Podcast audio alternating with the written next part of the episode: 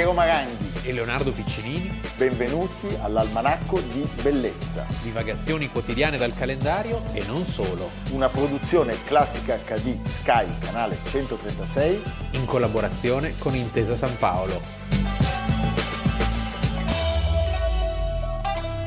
6 aprile 2021, Almanacco di Bellezza. Oggi abbiamo un, un, sorriso che non può nascondere la nostra emozione perché oggi si parla di tanta bellezza. Eh, iniziamo con un ascolto, poi vi raccontiamo cosa diceva di lui un grandissimo compositore di cui abbiamo parlato pochi giorni fa.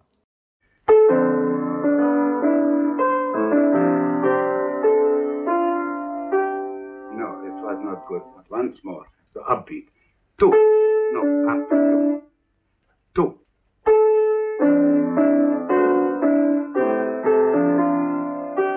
Iniziamo leggendo Claude Debussy, perché insomma, eh, da gigante a gigante. Recentemente ho visto Stravinsky, dice il mio uccello di fuoco, la mia sagra, come un bambino direbbe la mia trottola il mio cerchio. È proprio un bambino viziato che ogni tanto mette le dita nella musica. Si aggira come un giovane selvaggio, con cravatte da pugno nell'occhio, baciando la mano alle signore, mentre al contempo pesta loro i piedi. Da vecchio sarà insopportabile, o meglio, non sopporterà nessuna musica, ma per ora è straordinario ed è Debussy che parla di Igor Stravinsky. E perché noi vi parliamo di Igor Stravinsky? È vero secondo te che è il più grande compositore del Novecento? Beh, lo direi no. Secondo me è il più grande compositore del Novecento, come Picasso è il più grande pittore del Novecento. Sì, Poi diciamo... Non sì. è quello che amiamo di più, forse, ma Però... la vastità della sua opera, sì, il fatto sì, di aver toccato tutti i mondi possibili e soprattutto c'è qualcosa che ha fatto che a mio modo di vedere rimane tuttora insuperato. Cioè, la sagra della primavera ha la capacità di contenere in sé, quando l'ascolti dal vivo in particolar modo, tutto quello che poi sarebbe successo nel secolo. Sì, certo. Lui nel 1913 disegna tutto il secolo, tutte le inquietudini, tutte le spinte in avanti, tutti gli orrori, tutte le bellezze. È un brano pazzesco. Ne parliamo oggi perché il 6 aprile muore. Perché il 6 aprile del 1971, a cioè 89 esa- anni, esattamente 50 anni fa, moriva a New York. La cosa straordinaria è che uno che muore a New York, tu dici, viene sepolto a New York, invece, St. Patrick, non so, sì. un cimitero di, e invece, con tutte le limousine no? invece, che fanno la fila e invece a San Zanipolo. Zanipolo. San Zanipolo, Santi Giovanni e Paolo a Venezia. Ma qui c'è un, un, aspetto sentimentale. Sì, lui frequentava Venezia dall'inizio del Novecento, certo. nel 1911, eh, insieme a Diaghilev, che poi morì. Nel 29. Litigarono. E questo secondo me è il punto. Sì. Cioè è un chiedere scusa. È come Picasso che si dice eh, abbia detto l'ultima parola che abbia detto prima di morire fosse Apollinaire. Ah, sì. Cioè ci sono queste scuse post, post, posteriori. Non diciamo. Rosabella. Non ha detto Rosabella, non è il cittadino Kane, sì. ma eh, effettivamente io voglio pensare che quell'andare a Venezia certamente non è per Wagner, ma è per riavvicinarsi a quest'uomo pazzesco di Agiev che però aveva fatto una fine ingloriosa. Cominciò a frequentarla nel 1911, siamo nella Venezia ancora alla morte a Venezia, Grand Hotel de Ben, eccetera, eccetera. Tant'è che lui si spegnerà al de Ben di Aghiev. Esattamente, e non smetterà mai di frequentarla e quindi il suo desiderio, lui era solito scendere all'Hotel Bauer. E, eh, Bellissimo il Bauer. Però pretendeva sempre il piano in camera, d'altra Fa- parte. Fantastici cocktail, devo sì, dire. Sì, sì, Fanta- sì. Quel bar è meraviglioso. Sì, è meraviglioso e eh, il 15 aprile, cioè eh, nove giorni dopo la sua morte, si tengono questi funerali sontuosissimi, le gondole, Sì. il corteo funebre sul Canal Grande, eccetera. 3.000 persone ai funerali, diretta TV della RAI. Beh, Tra grande i- servizio pubblico. Grande servizio pubblico, Ezra Pound, Peggy Guggenheim, cioè il meglio, Il meglio. dell'elite Poi c'è da ricordare una cosa, che in Italia Stravinsky ha avuto dei grandissimi esecutori, perché penso a Claudio Abbado, penso a Riccardo Sciai, cioè sono stati tanti direttori d'orchestra che hanno frequentato eh, le sue partiture, ha avuto una prima assoluta, il Rex Progress, proprio a Venezia, un allestimento del Teatro alla Scala di Milano, e ha avuto anche tanti rapporti. Due in particolare, tra i tanti mi piace ricordare. Uno è quello con il grande Roman Vlad, mm. che poi ha scritto per Einaudi eh, un testo bellissimo. E l'altro è con un amicissimo del canale, parlo del compositore simpaticissimo, adorato, grandissimo musicista Marcello Panni. Certo. Marcello Panni riceveva Stravinsky a casa sua e, e, la madre di Panni, che doveva essere una donna esplosiva, simpaticissima, gli diceva quando gli portava un piatto di pasta, diceva Astra Magna che è buona. Astra. Igor Fyodorovich Stravinsky. Allora, è nato sta- a San Pietroburgo. Nato a San Pietroburgo, è stato nominato dal Time Magazine come tra le persone più influenti del XX secolo e sicuramente la sua musica lo è stata per il Novecento e lo è anche per noi oggi, cioè è uno degli imprescindibili della storia della musica ha sondato le radici profonde della nostra esistenza. Era il tipico russo cosmopolita. Adorava viaggiare e si trovava bene in ogni parte del in mondo. In ogni parte del mondo, prima naturalizzato francese. Però manteneva dentro di sé proprio quell'animo russo sì. e anche quella sacralità in qualche modo, tant'è che il rito funebre sarà il rito ortodosso, ortodosso. in una chiesa però cattolica. Pensa a questa cosa, perché la prima chiesa individuata è San Giorgio dei Greci, che è la chiesa, ma era troppo piccola. E quindi si arriva a questo compromesso che è molto simpatico, devo dire. Per cui il rito, che è lunghissimo, il rito ortodosso, figurati il padre con le barbone, per un uomo che in realtà era tutto tranne che devoto ma manteneva quell'identità russa fino in fondo. E tra l'altro, ricordiamolo, Sagra della Primavera, quadri dalla Russia pagana.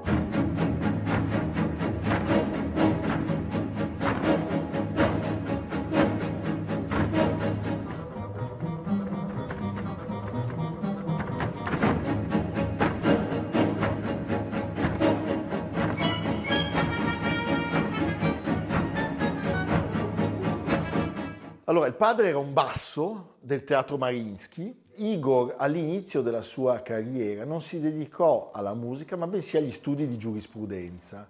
La composizione arrivò in seguito, però nel 1902, quando aveva 20 anni, lui divenne il pupillo del più grande compositore del momento, cioè Nikolai Rimsky-Korsakov.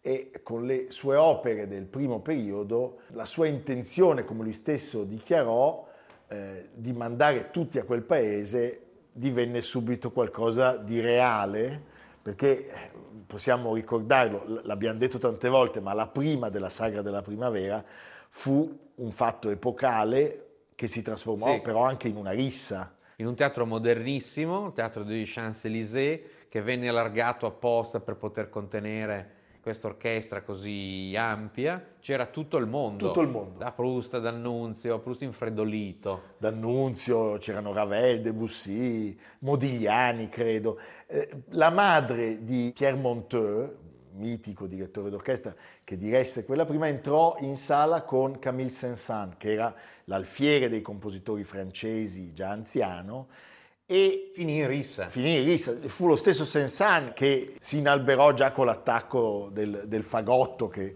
che, che, fece subito inorridire i puristi e i tradizionalisti. Beh, diciamo che eh, questa, questa prima di fatto si trasformò in una sommossa ma da lì in poi quel brano è, diventato saccheggiato infinite volte, infinite volte da, anche da, da, Walt Disney. da tutti, è vero per, per fantasia la, la, scena dei dinosauri difficilissima l'esecuzione della saga della primavera non faccio posso immaginare ma ci sono grandi direttori d'orchestra che si sono avventurati solo nell'incisione Cioè tu se vai in un negozio di dischi vedi tutti i grandi nomoni, ecco. ma ci sono molti di questi che non hanno mai avuto il fegato di dirigerla dal vivo. Io voglio ricordare due esecuzioni sentite a breve distanza l'una dall'altra, tutte e due perfette nella loro assoluta distanza, siderale distanza. Temirkanov al Conservatorio di Milano e qualche mese dopo Pierre Boulez al Teatro alla Scala. Meraviglia, meraviglia, meraviglia. Pierre Boulez che veniva ritenuto l'unico in grado di eseguire la musica di Stravinsky con la giusta sì, attenzione, questo, questo, dicevano. Però io non sono d'accordo perché ci sono tanti, tanti bravissimi esecutori. A proposito Piero, volevo leggere dal Corriere della Sera di qualche giorno fa eh, questa dichiarazione di Riccardo Sciai perché dopodomani, 8 aprile, la Filarmonica della Scala riprende con una speciale Stravinsky, potremmo dire, la suite dell'Histoire du Soldat dove con soli sette musicisti, dice Shai, Stravinsky raggiunge una qualità musicale di scrittura e di contenuto straordinarie per l'epoca. Beh, su Classica l'avete appena vista in una bellissima edizione. Stiamo l'altro. parlando del 1918, con allusioni al jazz, al suono della percussione, alla grandezza del linguaggio della musica da ballo, il ragtime, il tango, il valzer. E in tutto ciò non viene mai meno la coerenza con il suo linguaggio. E proporremo le Sacre du Printemps che è una sfida perché è di Beh, infinita difficoltà esecutiva per vedi? l'orchestra e per il direttore. Eh certo. Mette davvero alla prova le capacità di tenuta musicale e soprattutto ritmica, perché per esempio la danza sacrale finale è uno degli incubi di tutti noi direttori. Vedi, vedi quello che ti avevo detto poco fa? Tra l'altro de, de, delle storie du soldat esistono delle incisioni mitologiche, una fra, fra le tante, Peter Ustinov, Jean Cocteau, per dare così un senso alla, all'altezza, alla qualità io me la ricordo diretta da Barenboim in una delle rare co- eh, volte che sono andato alla, eh, ai proms alla ah, Royal ah, Albert Hall. Perché la scala Barenboim l'ha fatta con Cherot. E Cherot, era sempre eh, Cherot. Stupendo, esatto. stupendo, stupendo, stupendo. E me lo ricordo come se fosse ieri. Ecco, le Sacre du Printemps, vi leggo cosa scrisse il Times di Londra. Allora, la musica della saga della primavera oltrepassa ogni descrizione verbale. Dire che è un suono orrendo è un eufemismo. Vi si può certamente riconoscere un ritmo incitante, ma in pratica non ha nessuna relazione con la musica come la maggior parte di noi la considera. Beh, sarebbero stati smentiti.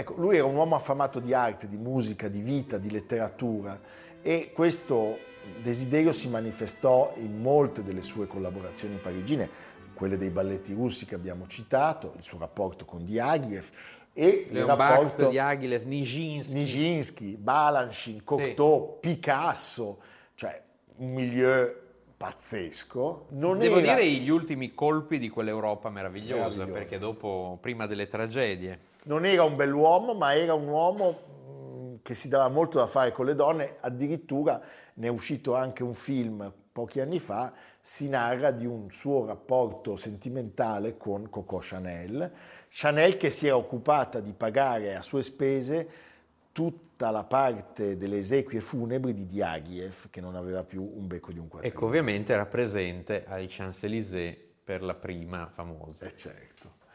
Era anche un uomo però di famiglia, eh, cioè dava attenzione alla famiglia e, e ai suoi figli. Uh, lui si sposò due volte, la prima volta una cugina, Caterina Nossenko, che conosceva fin dall'infanzia. Il matrimonio durò per 33 anni. Sappiamo però che il vero grande amore della sua vita, la compagna fino alla morte, fu la seconda moglie, Vera de Bossé. Uh, Stravinsky, come dire, divenne ben presto un uomo di mondo, acquisendo un acuto istinto per le questioni di lavoro, sembrando a suo agio e rilassato nelle grandi città, l'abbiamo detto, stava bene dappertutto, New York, Berlino, Londra, Venezia, Parigi. Ebbe successo come direttore d'orchestra e come pianista. Molti dicono, secondo me a torto, che lui non era il migliore esecutore di se stesso. potrebbe forse anche essere vero, cioè per esempio nel periodo in cui lui dirigeva le sue opere, molti gli preferivano Igor Markevich, che era un altro grande stravinskiano. A me piace ricordare cosa disse di lui un grande direttore d'orchestra che si era specializzato assai nella musica contemporanea del suo tempo, cioè Otto Klemperer, che parlando di lui e di Schoenberg diceva con Schoenberg c'è da sudare Gran, sette il grande, grande rivale. Il grande della... rivale. Klemperer diceva Stravinsky rispetto a Schoenberg è molto più collaborativo. Fammi dire, anzi sentiamo una registrazione del Petrushka con Klemperer proprio.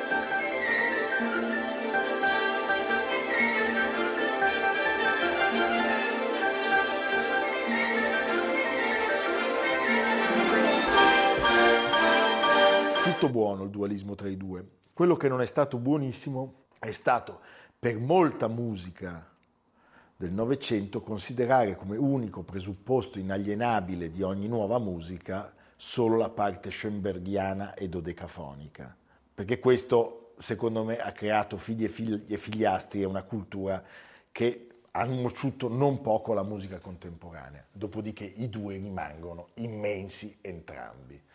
Ecco, due esuli entrambi. Due esuli entrambi, tutti e due andati negli Stati Uniti. Sì. Un incontro che per lui fu fondamentale fu quello con il suo factotum, questo Robert Sì. Kraft, che era un musicologo, che visse con lui fino alla morte in qualità di interprete, cronista, assistente, direttore. Factotum, faceva praticamente tutto. Nel 62 lui accettò un invito a ritornare in patria per una serie di concerti, eh, ma di fatto rimase un emigrato, cioè rimaneva un russo in Europa e un, occident- e un occidentale nell'Unione Sovietica. Si spense a New York, come ha ricordato il nostro Leo. Sai, d'altra parte devi pensare a uno che nasce a San Pietroburgo nel 1882 e come fai a rimanere in quel mondo in cui è cambiato completamente tutto? tutto. C'è una stella, pensate la popolarità di quest'uomo, a suo nome al numero 6340 di Hollywood Boulevard. Cioè è anche lui nella Walk of Fame, eh? Sì, sì, bello questo. Beh, stupendo. Senti, ci godiamo un momento di lui che dirige?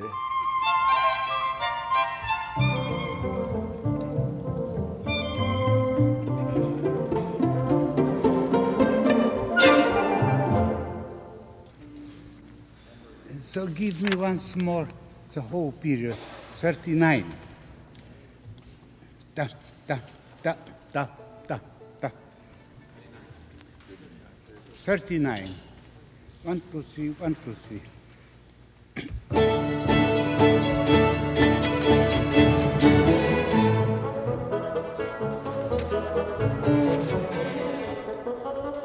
No, no, the, the, the, just the same tempo. Ah, ah.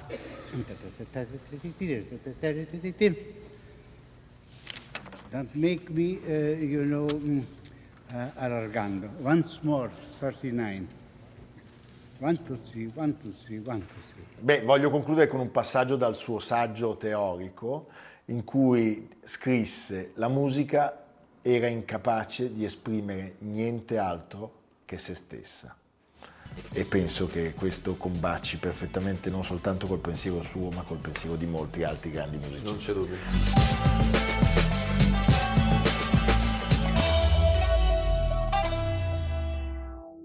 Vola. Vola. Vola, vola, vola verso il podio. Vola verso il podio Yuri Keki, vola!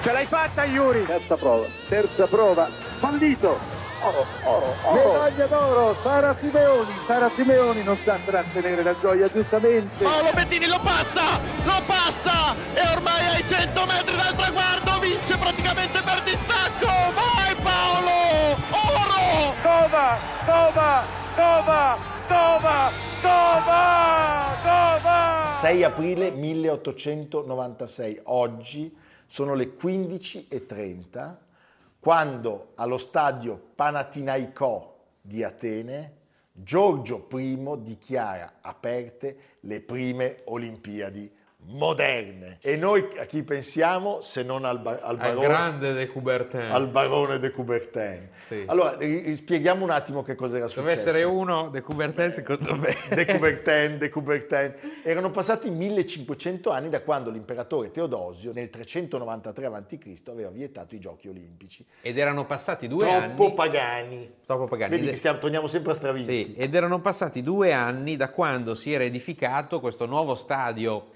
eh, neo, neo-greco, nel senso Certo. neo, neo-antico, cioè una pista lunga più di 200 metri, un complesso molto vasto, e a U, proprio come, gli sta- come un ferro di cavallo, Certo. eh, che poteva contenere 70.000 spettatori, su modello appunto della- del grande stadio antico, siamo pen- appena sotto il Partenone, appena sotto l'Acropoli, non, non distante dall'Acropoli.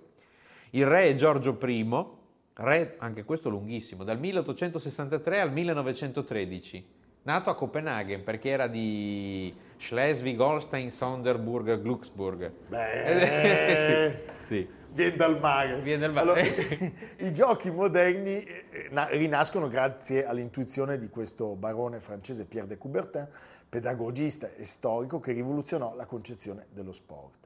L'idea di fondo è un'idea meravigliosa, cioè quella di sostituire le battaglie sui campi eh, d'Europa a delle battaglie molto più nobili e sportive. Infatti De Coubertin credo che sia, cita- sia secondo nelle citazioni solo, non so, a, A Cristo. a Cristo. Eh?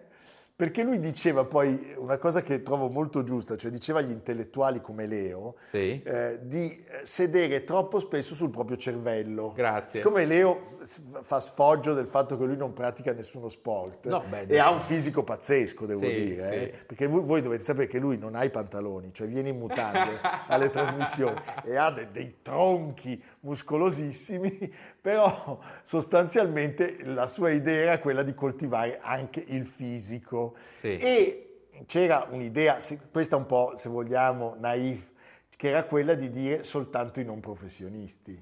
Sì. Cioè i primi eh, olimpici erano... Provaci anche tu. Provaci, possiamo Sì, anche noi. anche noi, Eh, io posso, cosa posso fare? Ping pong?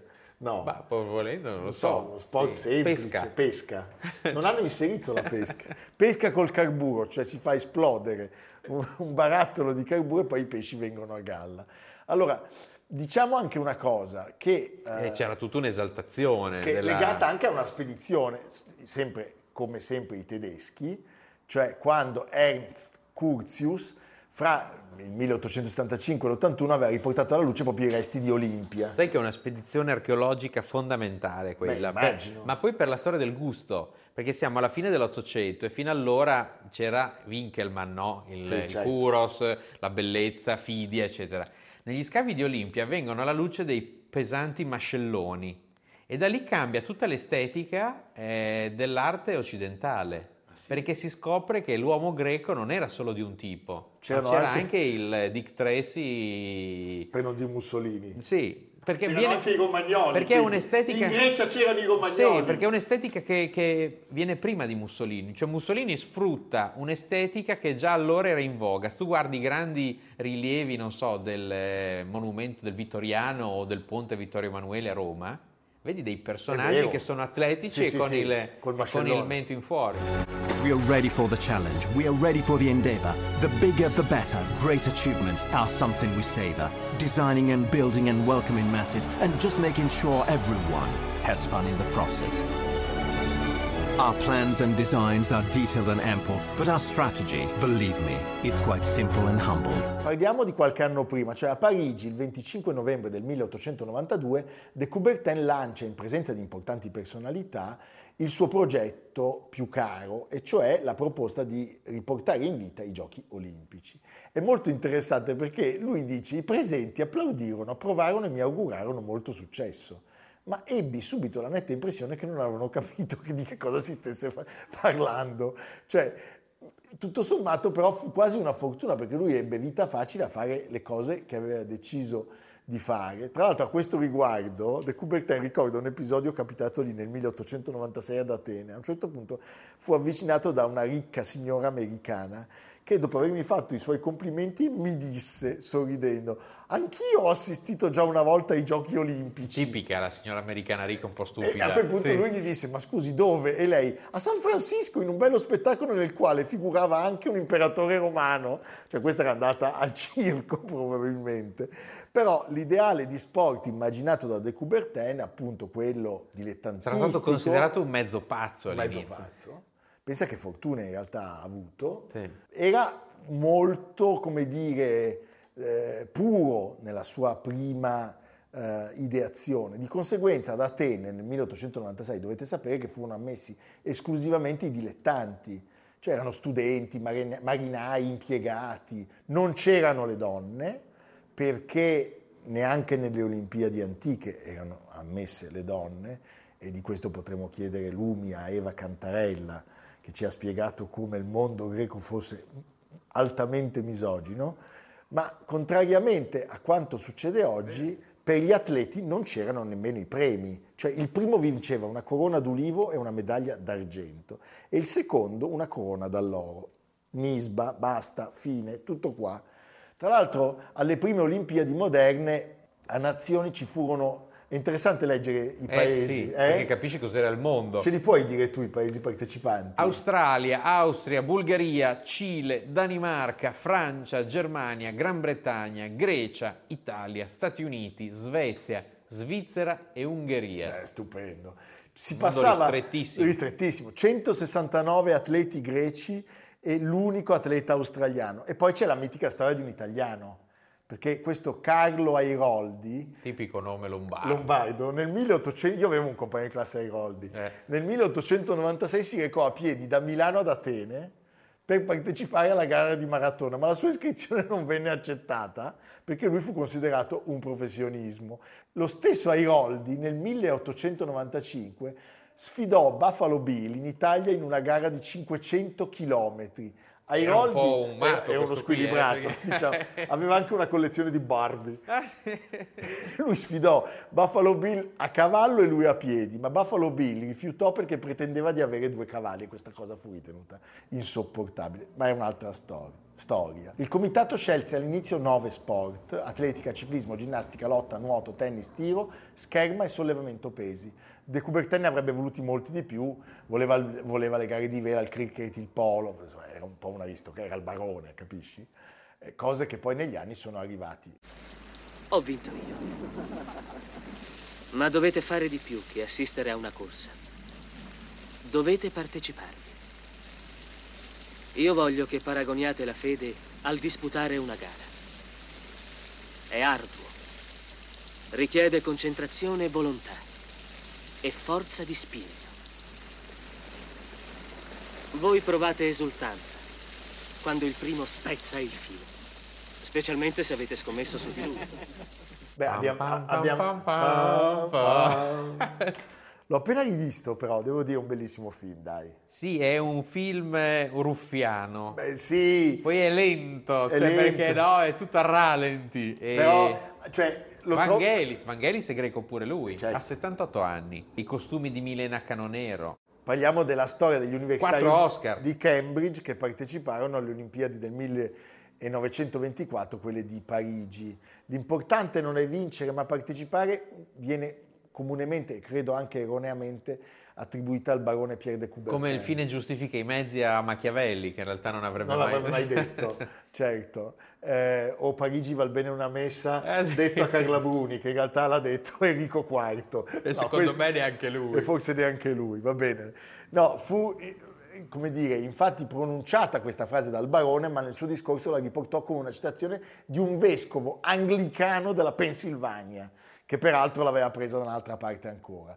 Comunque l'importante è non vincere ma partecipare e eh, è essenziale non vincere, non conquistare il titolo, ma combattere Sì, il bene. senso poi alla fine è sempre lealmente. quello, eh. Comunque l'importante, ricordatelo sempre, è vincere e basta. Se, se sempre, bisogna scegliere, è meglio vincere. fu sempre De Coubertin a scegliere i cerchi, i loro cinque colori e anche il bianco come lo sfondo della bandiera. Perché? Perché erano i cinque colori che trovavi in tutte le bandiere dei paesi iscritti, perlomeno nelle prime cinque Olimpiadi. Era una sorta di Bernie Eccleston della... Ma più simpatico, Più meno simpatico. cattivo. Posso raccontare una barzelletta? No, mi mandi via? No, Su- no. Sui cerchi olimpici. Sì. Sai che dicono in Russia che Brezhnev non, sia- non fosse tanto intelligente? Eh. Allora, alle, alle Olimpiadi di Mosca 80, lui sale sul podio per l'inaugurazione.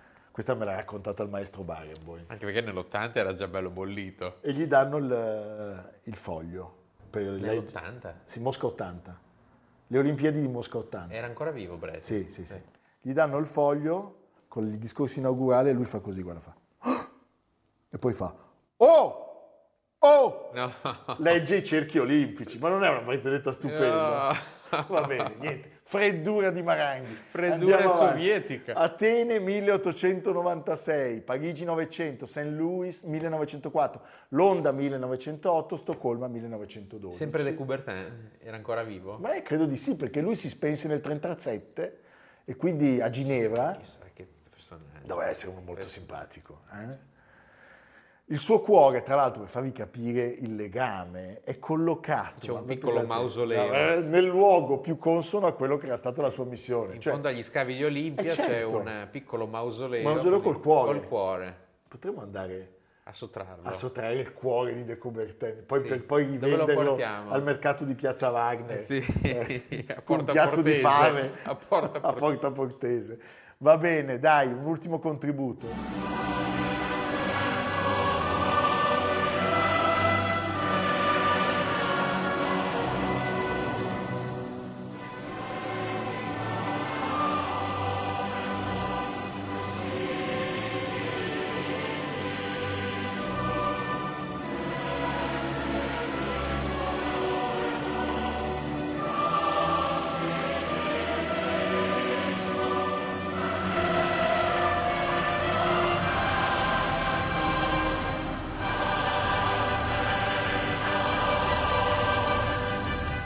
Dopo l'inno ufficiale, Leonardo dove ci porti? Siccome manca un mese alle celebrazioni napoleoniche e noi siamo tra i pochi che lo celebreremo perché questo, questo Napoleone non è mai stato così disconosciuto come quest'anno, vi consiglio, vi consiglio la nuova edizione appena uscita del libro del carissimo Luigi Mascilli Migliorini, Napoleone, con delle frasi memorabili del tipo 200 anni sono trascorsi dal tempo in cui l'intera Europa sembrò riassumersi nella vita di un uomo.